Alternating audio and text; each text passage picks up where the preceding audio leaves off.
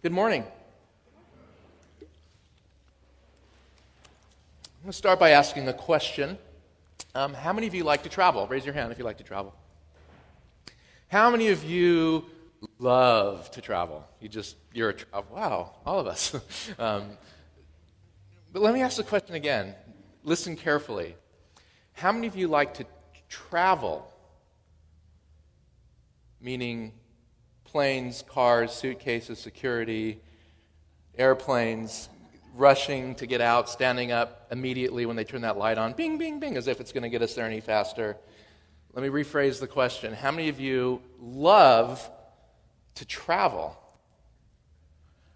No, maybe a few, a few, a few um, travel freaks out there. Um, about, oh, I guess it's been 15 years, goodness. I was working in a job um, for the vineyard. At one point, the, my boss um, said to me, kind of a long story, but to develop the vineyard music um, domestically and around the world, I'll never forget it when Wimber handed me a, a corporate American Express card and said, with my name on it, and said, Here you go, go distribute and um, disseminate this world around the, this music around the world. And these were wonderful years because I traveled and traveled and traveled and traveled. And um, I love to travel just like you. But after a while, and those of you that travel often know that it is a pain. I mean, remember your first airplane trip? Can you turn it down a little bit? your first airplane, remember your first airplane trip? And you were so thrilled and so excited, and man, you just couldn't wait. Now remember your last airplane trip you know, it's just not quite the same. Traveling is a pain in many ways, but getting there isn't a pain. Once we arrive and we settle, you know, on the beach, the bags are unpacked, whatever it is, then we've reached our destination. And so there is a difference. Do we love to travel or do we just really want to get there? Um, and the Bible has some very, very clear words on the idea of traveling. Um, because we're on a journey, aren't we, with God? In fact, one of the most common phrases we use for our Christianity is our walk with God, right? Our walk. It's a journey that we're on. And you could open your bulletin because I'm going to teach out of first, uh, reading from 1 Corinthians. In the backdrop, and some of you is the city of Corinth, which was a lot like LA in the 21st century. It was busy, it was bustling, there was a lot going on, a lot of ideas. This was a cutting edge town. It was not a rural area in any way.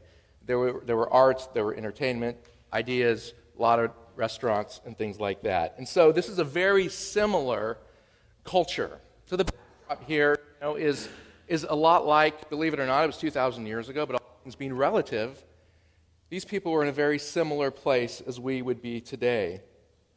And previous to chapter um, 10, Paul uses this famous analogy. Again, think of moving or traveling, of running a race. And he says, I'm, I'm you know, I'm going to um, make a parallel between our walk with God and running of a race. he says, run in such a way as to get the prize. Let me find my. There it is. And so, as I speak today, I really want you, as much as possible, to see us as a community or yourself as a Christian very similar to the people in Corinth that Paul was writing this letter to 2,000 years ago. This will be this is kind of vital. Let's, well, that was 2,000 years ago. It has no relevance. It's very important for today's message that we see ourselves here and our various trials and tribulations and joys and challenges in our walk with God, very similar to the people in Corinth. Paul wrote a letter, he sent it off to be read in churches just like this 2,000 years ago. But in this passage, Paul talks about the Israelites coming out of Egypt um, hundreds of years earlier. Okay, so there are kind of three big segments in time the Israelites, the Corinthians, and us today. that's kind of a, a backdrop. And so let's read verses 1 through 5. Paul says, For I do not want you to be ignorant of the fact, brothers and sisters, that our ancestors were all under the cloud, and that they all passed through the sea. They were all baptized into Moses in the cloud and in the sea. They all ate the same spiritual food and drank the same spiritual drink, for they drank from the spiritual rock that accompanied them, and that rock was Christ. Nevertheless, God was not pleased with most of them. Their bodies were scattered in the wilderness. Not such a pretty picture. Some succeeded in the journey, many didn't. Their bones probably still there. And so there's a sobering message here for us. But Paul offers advice for the journeyers. And he says in verse 6 Now these things occurred as examples to us to keep us from setting our hearts on evil things as they did.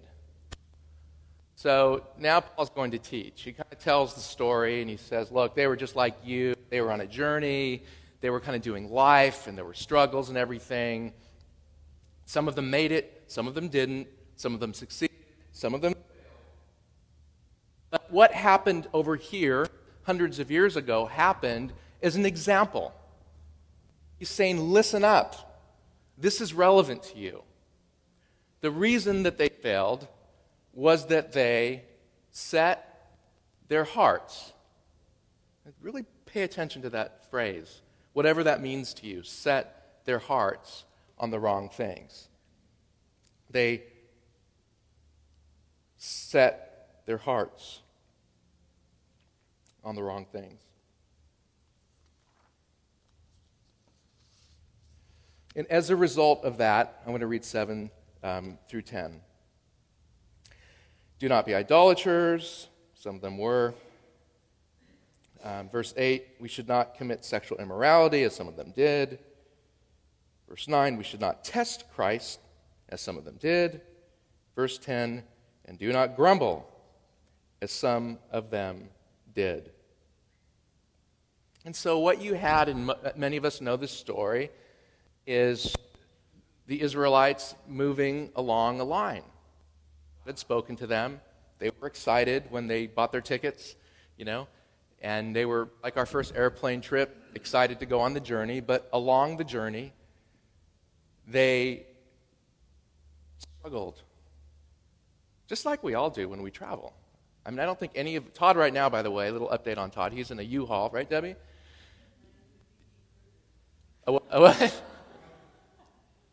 Todd's driving down from um, Idaho. Um, they're moving, as you know. They, hunters are going to close escrow here. That's a good thing. And um, but traveling's hard sometimes. It's a pain. And these people were setting their minds on the past. That's what happened to the Israelites. They remembered the good old days of, and the Bible gets specific for those of you who, like myself, love Mediterranean food um, garlic and leeks, and just good food. You know, they had this bland stuff called manna, and they were tired. And so, what they set their minds on was the past. How many of you set your minds on the past sometimes? Reminisce, remember the good old days. Things were easier, more simple. Maybe there was more money in the bank. Right? Do we, are we connecting? Anyone ever do that? That's all that's going on here. They're setting their minds on the vision, not on the reality of travel, which those of you that understand a little bit of French know the French word is travail, which means travail, which means a pain in the rear. That's what traveling means. It's hard, Well, these people didn't realize that, or they had forgotten that to travel means pain. That's just what it means, in French at least. And I think in English it should. Because there's no such thing as traveling without pain. Even for those die-hard travelers um, who love the planes, you're still going to have someone sitting next to you and taking that little three inches of arm space from you or something. Traveling is hard.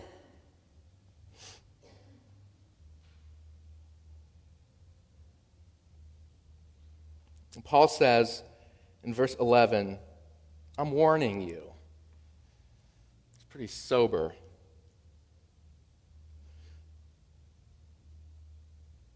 And God sends a plague on those who commit sexual immorality, which, according to Jesus, is just looking upon a woman to lust after her. Yikes. He's going to kill those who test God, this is what Paul's saying, with snakes. So, any of us that remember better days of better food or nicer cars, that's all that they were doing is complaining and grumbling. And all these snakes come out and bite them. Um, he puts a plague on the grumblers. Is that going to happen to us? Today? 21st century? Plagues? Snakes? What in the world is Paul talking about? It didn't happen to the Corinthian church, as far as we know. We don't know of any snakes or plagues that hit Corinth in the first few hundred years.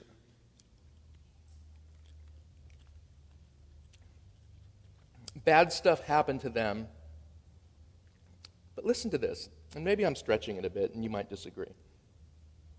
What is the current research on the effects of negative thinking today? Depression. I mean, I'm seeing someone who knows a thing or two about this as a, as a professional nod.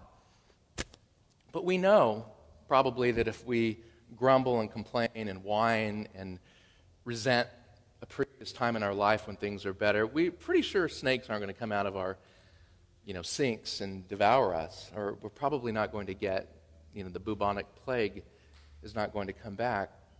But there is a kind of plague, I think, isn't there? In grumbling, in not accepting where God has us. Bad stuff happens when we set our minds and hearts on the wrong things. So, sadly, yesterday Edison um, was recovering from his first, since our 11 year old, he was recovering from his first all nighter with the. And so he came home and he was. Is he here? No, he's not here. He was um, crying and just, wasn't he? He was just very colorful, um, in shades of gray and beige, and and he wanted to go to Lego store with mom because mom was taking Elliot, and mom said, "No, you need to stay home." It's like ten o'clock. He'd been up all night. He was crying. He was carrying on. He was slobbering. I mean, it was just ugly. And those of you that are parents know that oftentimes because we love our children, right? Out of our love for them, we say no to things. And that's kind of a common phrase we use in our house no, because I love you. Daddy, can I have whatever, whatever it is? It, uh, today I've probably already been asked for donuts, Coke, TV, whatever. You know, it happens all the time. No, because I love you. God is just saying, and Paul is just saying, see, we think of the rules Oftentimes, we're conditioned to think of the rules of Scripture as just killjoy imperatives. You know what I'm saying? That's kind of how we think. We're conditioned to think of not complaining, not whining, sexual immorality, um, as God as this kind of killjoy being. But all he was saying to the Israelites And all Paul was saying to people just like you and me is this stuff will kill you. Sexual immorality, idolatry, reminiscing about the better days, grumbling, and being resentful about what you don't have. And now we know physiologically that it can kill you. Physiologically, certainly psychologically, and definitely spiritually. So God isn't, and Paul isn't writing this with some kind of killjoy attitude. He's saying, pick your poison. Grumbling, complaining, whining, and not accepting, as they teach in the 12 steps, what, what God has given you. Indulge, pay the price that way, or accept. God wants us to flourish, and it's because He loves us. So, how do we overcome? And I hope by now we're all thinking, all right, so they were on this journey, and, you know, it was hard, and they were walking with God, and along the way, there were challenges. And when those challenges came, and they didn't have the good food, and they didn't have the, you know, the heather beds or whatever they slept on in Egypt, and, and all the niceties, they started complaining and grumbling. They got mad at Moses. They were living in the past. They were not, as the serenity prayer says, accepting the things that they cannot change. How do we overcome frustration today? So, are any of you frustrated? You don't have to nod your head. Reminiscing about better days, resentful about where you are in life because of a relationship, perhaps, because of financial situation, because of health. I only wish that, and you're going back. And I do it too, so we're not beating anyone up here. How do we overcome that? Okay, here's how. I have one sentence. Not. It's not easy. But I want to give a few, um, few thoughts. Hopefully, they'll help you. Maybe you'll write them down. The first is just to accept that travel means we're on a journey. We have a walk with God. Journeys are tough, by definition. Just say it right now. Journeys are tough. Traveling is hard. So you either travel or you just decide you're not going to travel anymore and you chuck it in. Scott Peck says the famous sentence in the first chapter, the first paragraph life is difficult. Traveling is difficult. That's not you know, some fatalistic message, it's just reality. Here are some synonyms for travel trial, tribulation, trouble, hardship, privation. That's a good one, considering that they were lamenting that they didn't have the nice food that they wanted. Stress, drudgery, toil, slog, effort, exertion, labor, work, endeavor, sweat, struggle.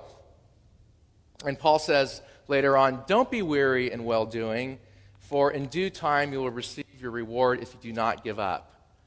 Right? You will get to London, even though you're stuck in Chicago.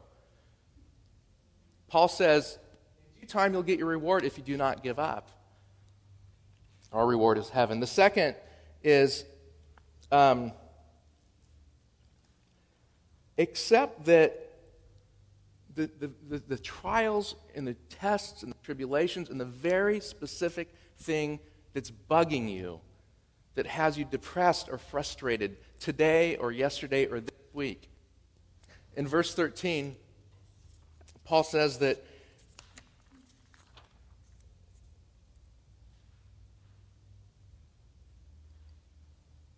No temptation has overtaken you except what is common to us all. Have you ever said, I can't believe this is happening to me? Come on. Have you? Have you do you find yourself, I can't believe this is happening to me? No temptation or trial is unique. The stuff we're dealing with today is just like the stuff they were dealing with 2,000 years ago, which is just like the stuff the Israelites were dealing with frustration, resentment, thinking of the living in the past. That's the reality reality of traveling. Oh, it'd be so nice to be home. Oh, it'd be so nice to get there. And we're stuck in Chicago. Traveling instinct. The third point is accept that this world is filled with drug addicts. What? What's he talking about? What you talking about, Paul? Well, we think of drug addicts as people like that inject coke. Is that what they do? Inject coke? Snort. Snort coke. I have a big past in coke, you can see. No, I didn't. Um, but we think of drug addicts as, as, as, as alcohol and coke and, and pot. But we're really a bunch of feel goodaholics at the end of the day, aren't we? Are you a feel goodaholic? Okay, something's not working because not, not many people. Do you love to feel good? Do you just, are you moving in the direction of wanting to just increase your pleasure pretty much all the time? Perhaps do you even have an addiction to wanting to feel good? You might not agree. But at the end of the day, the psychological community, even with things like depression, psychologists will say it's a drug. It's a choice. It's no different than cocaine. Complaining. It produces a chemical in your mind. Right? So, whether it's sex, drugs, and rock and roll, or whether it's just this perpetual state of being miserable and grumbling and complaining and whining, sorry, it all is a drug in our head that is created by that state of mind. We're all, in a sense, a bunch of drug addicts waiting for a fix to inject into ourselves pleasure now like they couldn't have. So instead, since they can't have it, since they couldn't accept that they were on a journey and journeys are hard, what do they do? They inject themselves with another kind of drug complaining, whining, and resentment. Oh, I feel so much better now. I'm, I'm, I'm, I'm, I'm mad at Moses and I've just raged out on him and I'm angry.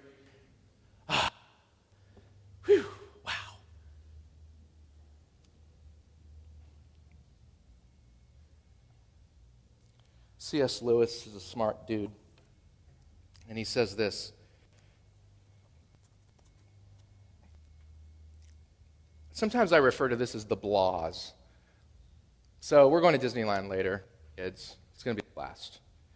Be fun. I can't wait. We can go on rides, hang out, videotape them, right? But some of you aren't going to Disneyland, and maybe you have nothing planned today, and you might be agitated or bored, right?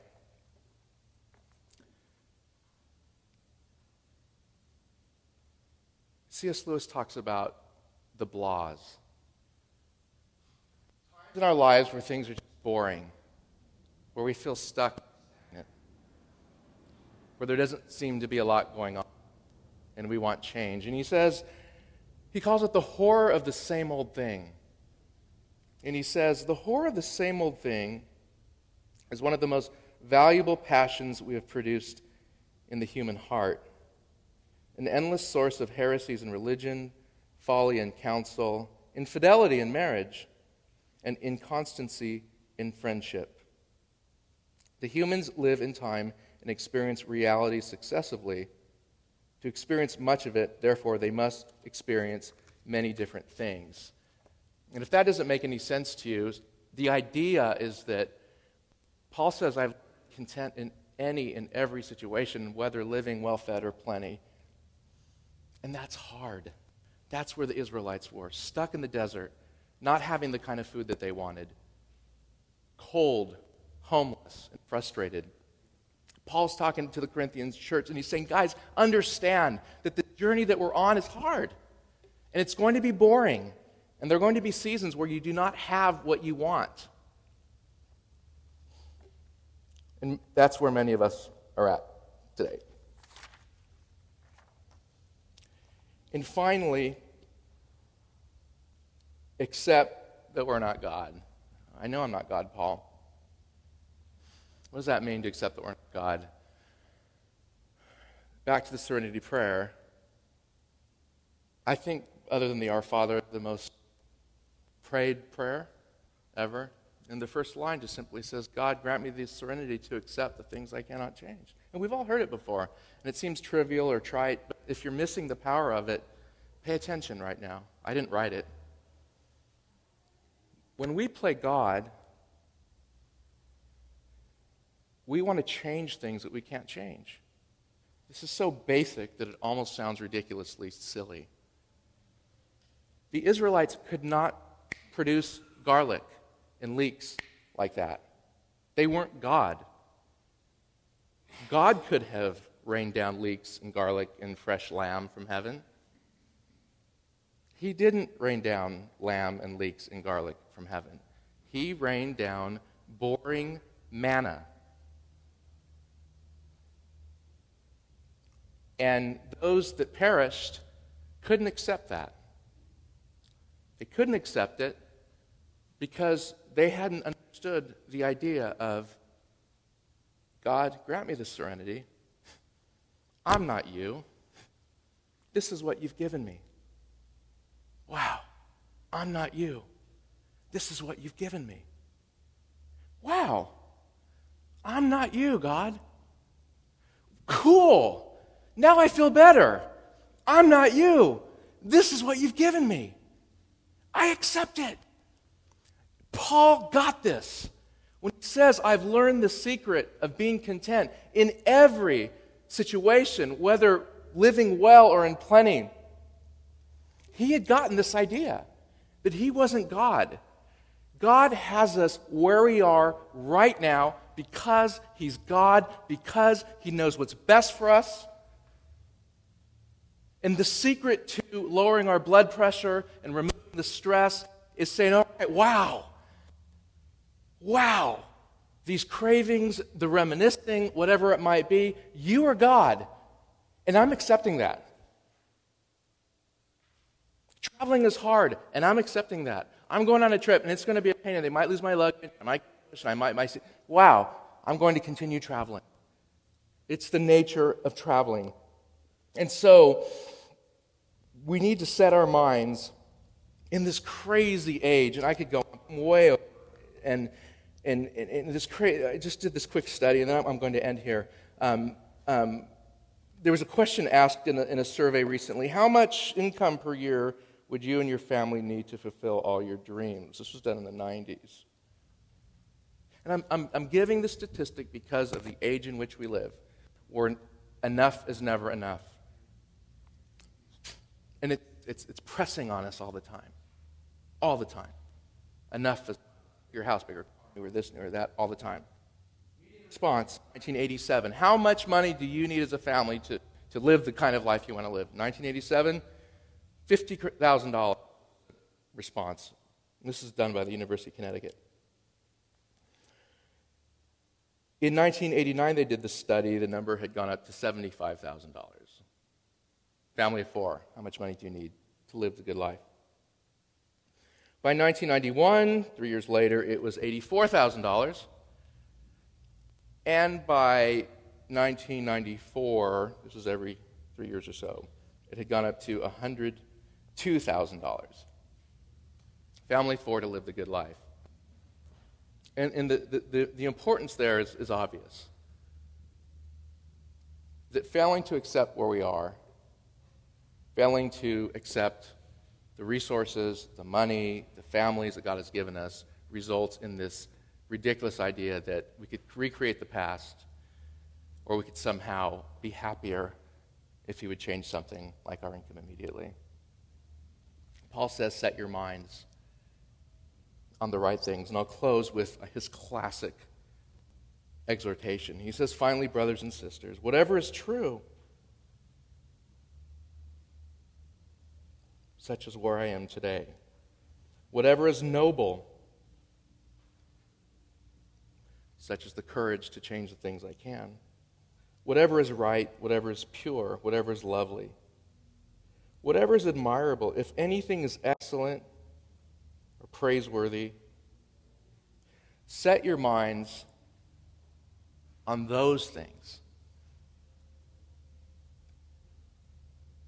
Whatever you have learned or received or heard from me or seen in me, such as my contentment, put that into practice.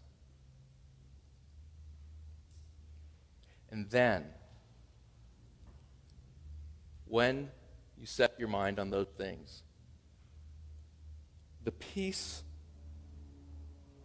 of God will be with you. And the anxiety, and stress, frustration, resentment will not. Amen? Let's stand.